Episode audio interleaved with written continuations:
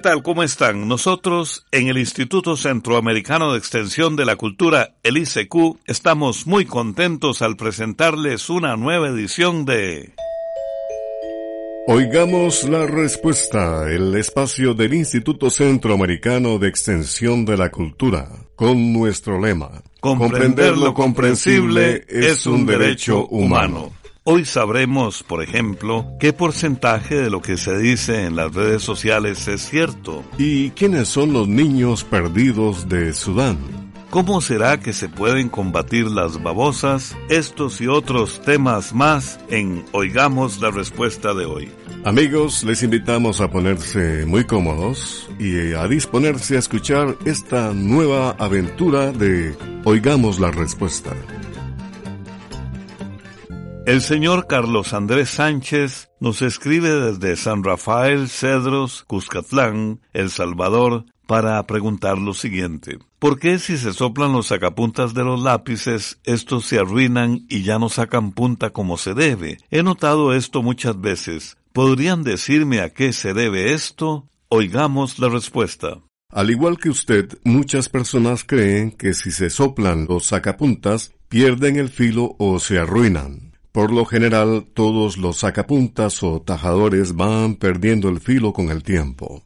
Soplarlos en realidad no hace que pierdan el filo inmediatamente. Sin embargo, podría hacer que la humedad de las gotitas diminutas de saliva que le echamos al soplar se vaya acumulando dentro del sacapuntas, y esto hace que la navaja se herrumbre, y una navaja herrumbrada pierde el filo antes de tiempo. Otra mala costumbre que puede hacer que un sacapuntas pierda su filo antes de tiempo es meterle objetos como por ejemplo tijeras o punzones para tratar de sacar las puntas que se quiebran dentro. Para sacarlas, lo mejor es desarmar el sacapuntas o golpearlo suavemente contra la mesa para que salgan. En el caso de algunos tajadores, las puntas del lápiz también pueden empujarse por un hoyito que tiene el sacapuntas en el lado opuesto del lado donde se mete el lápiz. Amigos, en nuestra sección musical, una canción dedicada a ese agricultor, a la tierra que produce todo, incluyendo por supuesto los alimentos es el grupo femenino El Son del Frailejón de Colombia con esta canción que se titula El Labrador.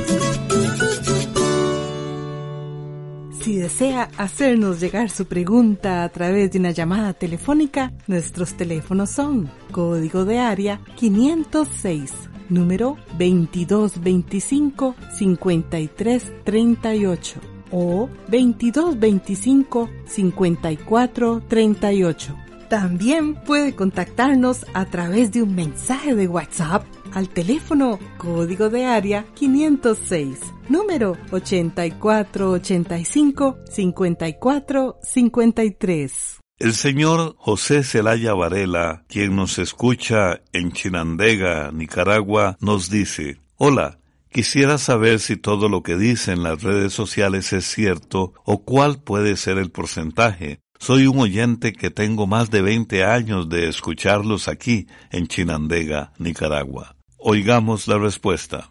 Queremos empezar por agradecer su mensaje y decirle que nos emociona saber que nos escucha desde hace más de 20 años. Esperamos seguir con nuestra labor por mucho tiempo más y así seguir complaciendo las solicitudes de nuestros amigos oyentes. En cuanto a lo que usted pregunta, Vamos a decirle que las noticias falsas siempre han circulado. Sin embargo, como en Internet cualquier persona puede participar y poner allí datos o imágenes sin que nadie controle o compruebe lo que publica, es más fácil que circulen rumores o noticias falsas que se dan por ciertas sin tener fundamento. O, lo que es peor, que se publiquen falsedades o se oculte la verdad con el fin de manipular para favorecer ciertos intereses. Realmente es muy difícil calcular qué porcentaje de la información que circula por Internet o por las redes sociales es falsa. Lo que sí se sabe es que las noticias falsas o los datos falsos tienden a ser más frecuentes durante ciertos eventos como las elecciones o las campañas electorales. Se ha llegado a calcular que en ciertas redes, durante una campaña política, los rumores o noticias falsas pueden ser muchas, pueden llegar a ser unas 80 de cada 100 publicaciones. En Estados Unidos, por ejemplo, se ha podido demostrar que aproximadamente unos 60 de cada 100 adultos reconocen haber compartido información sabiendo que es falsa. En otras encuestas, las personas reconocen que constantemente comparten en las redes sociales noticias e informaciones sin comprobar si son falsas o verdaderas. El problema es que cuando una información es compartida y circula por todo el mundo, muchas personas la dan por cierta sin preguntarse de dónde viene esa información y la vuelven a compartir. Por eso, algo que empieza como un rumor o como una ocurrencia puede terminar siendo aceptado como una verdad por miles o hasta millones de personas en cuestión de horas. Lo que se puede hacer para saber si algo que se publica es falso o verdadero es tratar de averiguar quién lo publicó originalmente para tratar de averiguar si realmente corresponde a hechos reales que se repite sin saber si en verdad ha sucedido. Ahora bien, también es conveniente saber que dentro de los medios de comunicación que publican noticias o artículos hay unos más serios y objetivos que otros, ya que lo que publican debe pasar por revisiones antes de ser publicado. Esto baja la posibilidad de que publiquen noticias falsas o asuntos que no tienen ningún fundamento. Claro está que hasta los medios de comunicación más respetados pueden cometer errores, sobre todo porque el ritmo acelerado de la vida moderna no siempre permite una revisión profunda de lo que sucede. Además, hay medios de comunicación que caen en la desinformación porque están al servicio de algún interés comercial, político o ideológico. Por eso es muy conveniente mantener siempre una actitud crítica o de duda, sabiendo que todo lo que se publica no es necesariamente cierto, para no dejarse llevar fácilmente por rumores o dar por cierto todo lo que se dice. Cuando se trata de asuntos de opinión, es conveniente consultar con varias personas y hasta con quienes opinen de manera contraria, porque esto puede ayudarnos a tener una idea más clara para formar nuestra propia opinión. Volvemos a insistir que es importante no reaccionar de inmediato o impulsivamente poniendo a circular un comentario o una noticia en redes sociales sin haber sacado el rato para revisar bien de dónde viene y así descartar que se trate de algún malentendido, un chisme, una broma o de algo que pueda causar alarma sin ningún fundamento. Con la cortesía de esta radioemisora compartimos con todos ustedes, oigamos la respuesta. El señor Romel Araya Martínez nos llamó por teléfono desde San José, Costa Rica, para preguntar lo siguiente. ¿Quiénes son los niños perdidos de Sudán? ¿Por qué su historia es de dolor, hambre y supervivencia? Oigamos la respuesta. Sudán es un país situado al noreste del continente de África. La mayoría de la población vive en condiciones de pobreza y no cuenta con servicios básicos de salud.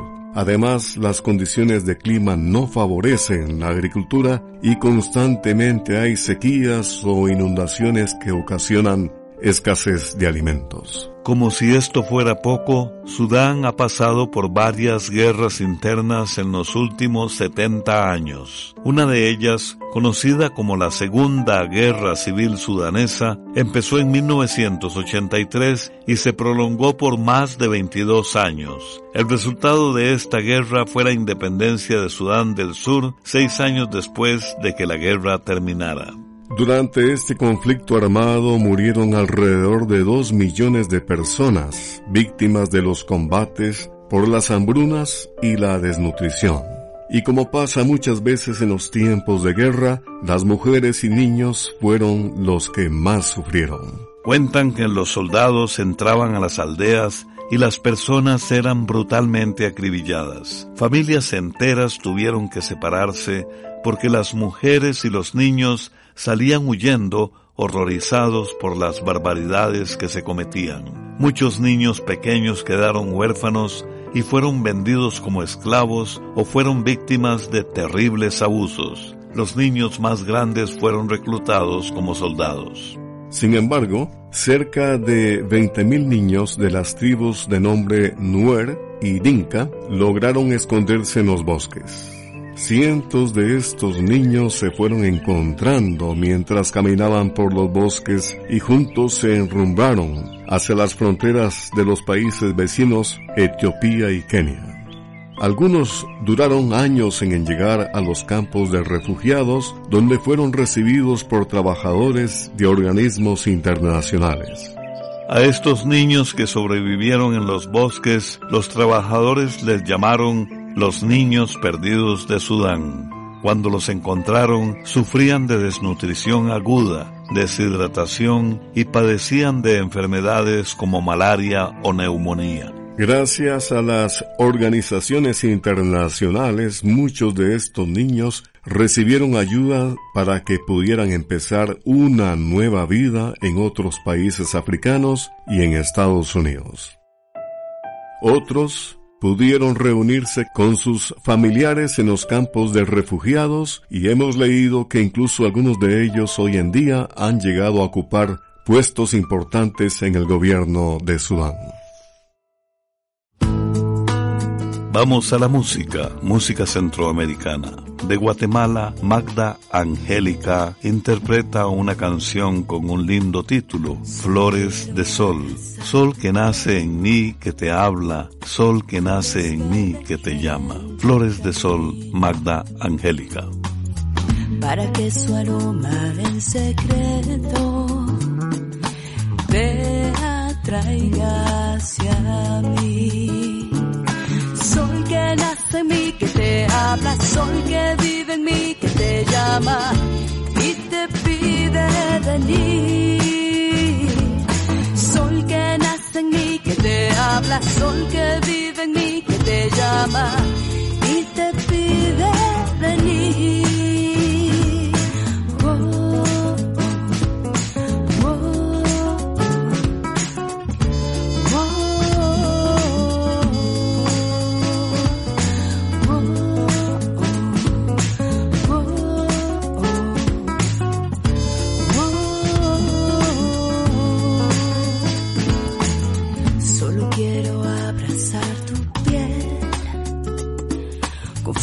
Que ilumina tu destino,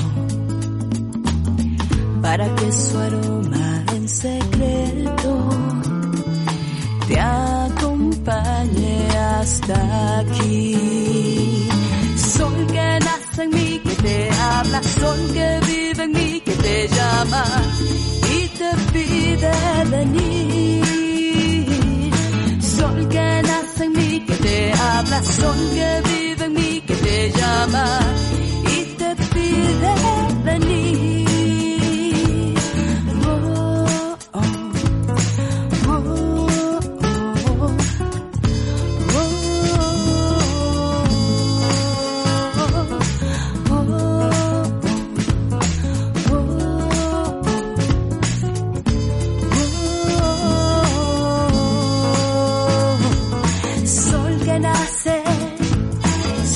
que vive.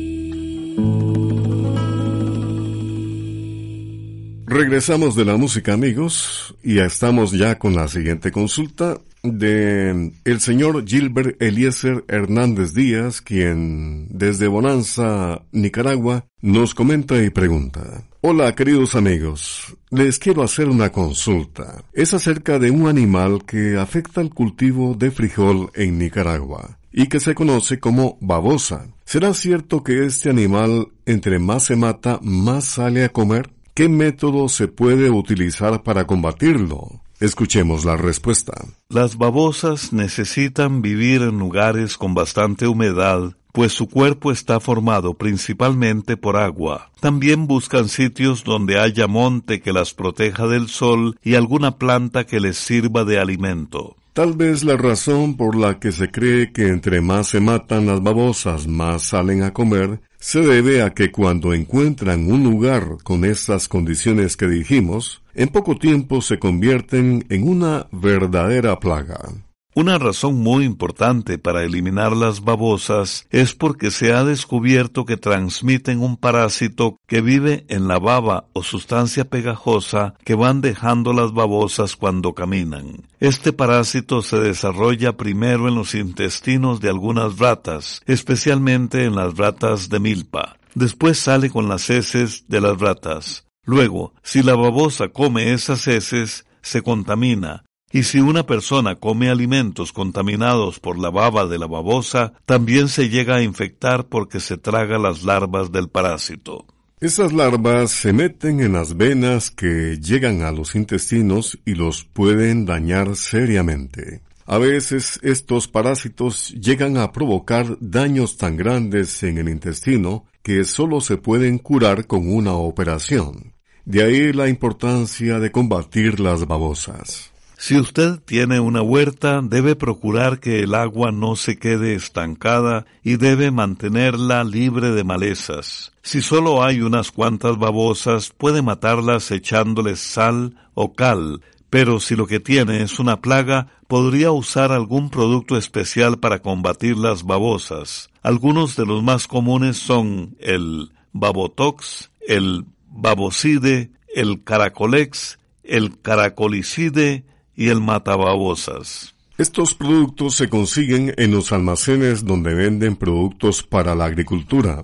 Algunos vienen en forma de polvos, otros son granulados. Se deben poner en las primeras horas de la noche, como a eso de las seis o siete de la noche, que es cuando las babosas salen a comer.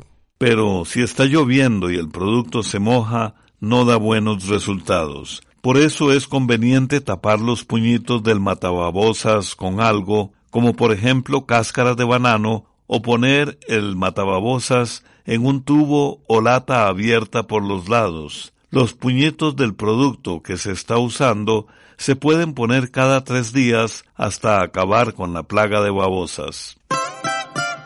Es triste cuando el hombre se encuentra lejos de su patria y de su familia. Es parte de la letra que nos deja escuchar la mexicana Irma Serrano con la canción Paso del Norte. Qué triste se encuentra el hombre cuando anda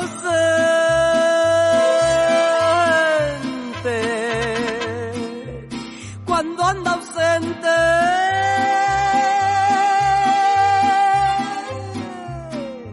Muy lejos de su patria. Mayormente si se acuerda de sus padres y su chiada.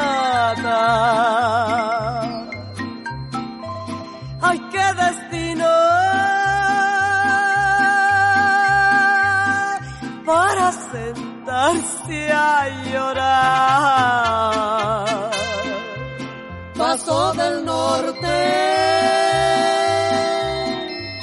que lejos te vas quedando. Paso del norte, que lejos te vas quedando. Divisiones de mí se están alejando. Los pobres de mis hermanos de mí se están acordando. Ay, qué destino para sentarse a llorar.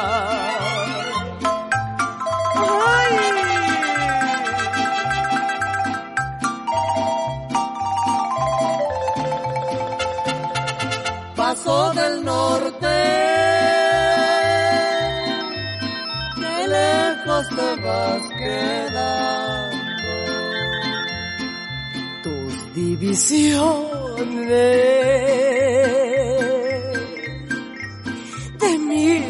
están alejando. Envíenos sus preguntas al apartado 2948-1000 San José, Costa Rica. También nos puede contactar al correo electrónico isq.org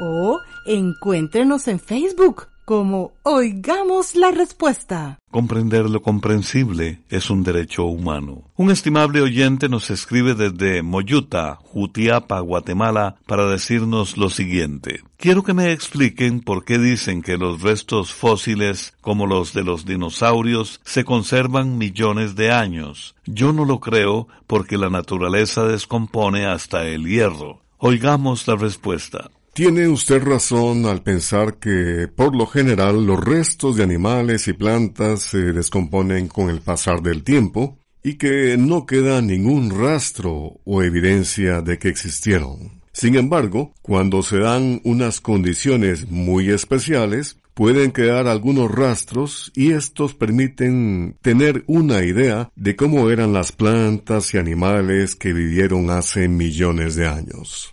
Los fósiles son restos de plantas o animales que por distintas razones se han conservado. Estos pueden ser muy variados. Pueden ser, por ejemplo, de madera, dientes o huesos que luego de varios procesos quedan petrificados, es decir, hechos como piedra. A veces aparecen conchas que quedan como grabadas en piedra o huellas de animales que se grabaron en el barro y que después se endurecieron y pudieron soportar el paso del tiempo. El estudio de estos fósiles es lo que permite a los científicos tener una idea de cómo era el ambiente, los animales y las plantas que vivieron en la Tierra hace millones de años. Quizás los fósiles más impresionantes que se han encontrado sean los de dinosaurios. Se han encontrado huellas y hasta esqueletos enteros. En algunas regiones de la Tierra, como en Sudamérica, Estados Unidos o algunas zonas de Asia, se han encontrado esqueletos petrificados de estos enormes animales que dejaron de existir hace unos 65 millones de años. Basándose en la forma de los huesos o del esqueleto, es que los científicos pueden llegar a imaginar cuál era la apariencia que tenían estos animales. Amigos, al despedirnos queremos invitarles a nuestra próxima edición con temas como estos. Les contaremos si será cierto que los murciélagos se dirigen por el sonido también les damos algunas recomendaciones para que al planchar ropa no le duela la espalda y conozca además cuál es la importancia del Amazonas. Así que les esperamos y agradecemos mucho su sintonía. Queridos amigos y amigas, debido a la emergencia que se está viviendo a nivel mundial por causa del coronavirus, queremos darles la siguiente información. Como ustedes saben, Nuestras oficinas se encuentran en Costa Rica. Para todas aquellas personas que nos escriben desde afuera de Costa Rica y lo hacen por el correo tradicional, queremos indicarles que en este momento las fronteras se encuentran cerradas. Por lo tanto, sus respuestas no las podemos enviar por carta. Les agradeceríamos que nos indiquen otro medio por el cual podamos hacerle llegar su correspondencia. Esto puede ser a través de nuestra página web a través de nuestro Facebook, a través de nuestro correo electrónico, que es icq.org, o a través de nuestra línea de WhatsApp, código de área 506 8485 5453. Repito, código de área 506 8485 5453. Síganos haciendo sus preguntas, que con el cariño de siempre, nosotros seguimos trabajando para todos ustedes. En el caso de que nos escriban desde Costa Rica, pueden seguir haciéndolo a través del correo tradicional, que en este caso no hay ningún problema.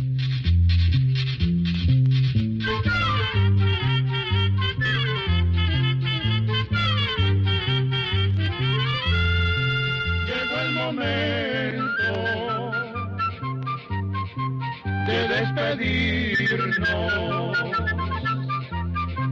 Se va a la escuela, se va cantando